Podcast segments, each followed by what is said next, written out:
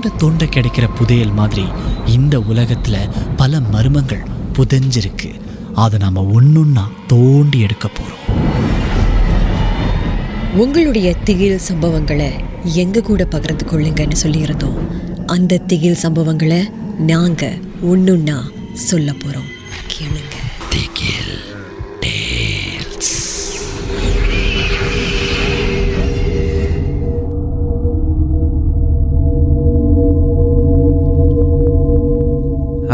என் பேர் மாறன். ரெண்டு மாதத்துக்கு முன்னால் நான் ஒரு புது வீட்டுக்கு கூடி போனேன். ஒரு தனியார் வீடு. அந்த தனியார் வீட்டில் ரொம்ப அழகான ஒரு ஸ்விம்மிங் பூல் நீச்சல் குளம் இருக்கிறது தான் என்னை ரொம்ப கவர்ந்தது. அதனாலேயே அந்த வீட்டை வாங்கினேன். ஏன்னா நீச்சல் குளம் என் வீட்டுக்கு பக்கத்திலேயே இருக்குது கதவு திறந்ததோட நீச்சல் குளத்தை பார்க்குற மாதிரியான ஒரு அமைப்பு. பகலில் அது ரொம்ப அழகான இடம். ஆனால் இரவு நேரத்தில் அந்த இடத்துல விளக்குகள் இருக்காது. ஏன்னா பத்து மணியோட நீச்சல் குளத்துக்கு யாரும் போகக்கூடாதுன்னு ஒரு கட்டுப்பாடு இருக்குது அன்றிரவு மணி ஒரு பத்தரை இருக்கும். எனக்கு தூக்கம் வரல. சரி கொஞ்ச நேரம் வெளியே போய் உலாவிட்டு வருவோம் அப்படின்னு நினச்சேன்.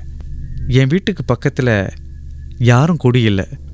அந்த வீடெல்லாம் காலியாகவே இருக்குது இடம் எப்போதும் ரொம்ப அமைதியாக இருக்கும். அதனாலே எனக்கு ரொம்ப பிடிக்கும். ஏன்னா நீச்சல் குளம் பக்கம் யாரும் வரமாட்டாங்க. சரி கொஞ்ச நேரம் அங்கே உட்காந்து என்னுடைய தொலைபேசியை பார்ப்போமேன்னு உட்காந்தேன்.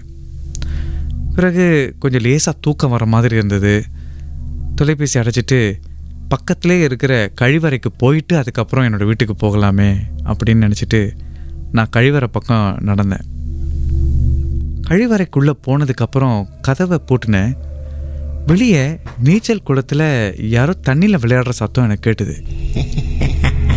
அப்போ கூட வெளியில் யாரும் குளிச்சுக்கிட்டு இருப்பாங்க நான் நினைக்கல. காரணம் பத்தரை மணிக்கெலாம் தான் மூடிடுறாங்களே. நான் தண்ணீரை திறந்ததுனால தான் அந்த சத்தம் என்னை வெளியே யாரோ குளிக்கிற மாதிரி ஒரு உணர்வை ஏற்படுத்துச்சுன்னு நான் நினச்சிக்கிட்டேன். அதுக்கப்புறம் அந்த டேப்பை நல்லா பூட்டினதுக்கப்புறம் வெளியே சத்தம் வருதான்னு பார்த்தேன். அட என்னோட பிரம்ம தான் அப்படின்னு நினச்சிக்கிட்டேன். ஏன்னா எந்த சத்தமும் வரல. அப்புறம் கழிப்பறையை பயன்படுத்திட்டு வெளியே போகிற நேரத்தில் கதவு கிட்ட கையை வைக்கிறேன். அந்த நீச்சல் சத்தம் மறுபடியும் வந்தது. யாரோ குளிக்கிற மாதிரியான சத்தம். இல்லையே யாரும் வந்திருக்க முடியாது. பக்கத்து வீடெல்லாம் காலியாக இருக்குது வழக்கமாக எட்டு மணிக்கு மேலே அங்கே ஆள் யாரும் வரமாட்டாங்க. மணி கிட்டத்தட்ட பதினொன்று ஆக போகுது. யாரா வந்திருப்பா அப்படின்னு சொல்லி கதவை திறக்கிறேன். அந்த தண்ணியில் ஒரு அசைவு தெரிஞ்சது.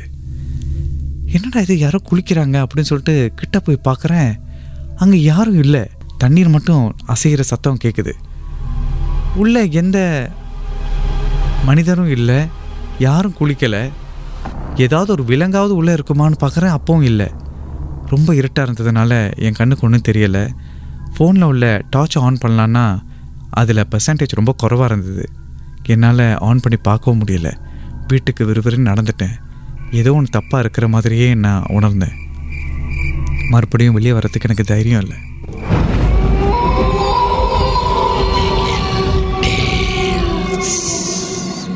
இந்த உண்மை சம்பவங்கள் உங்களுக்கு ஒரு பொழுதுபோக்காக அமையணுக்காக தான் தயாரிக்கப்பட்டிருக்கு.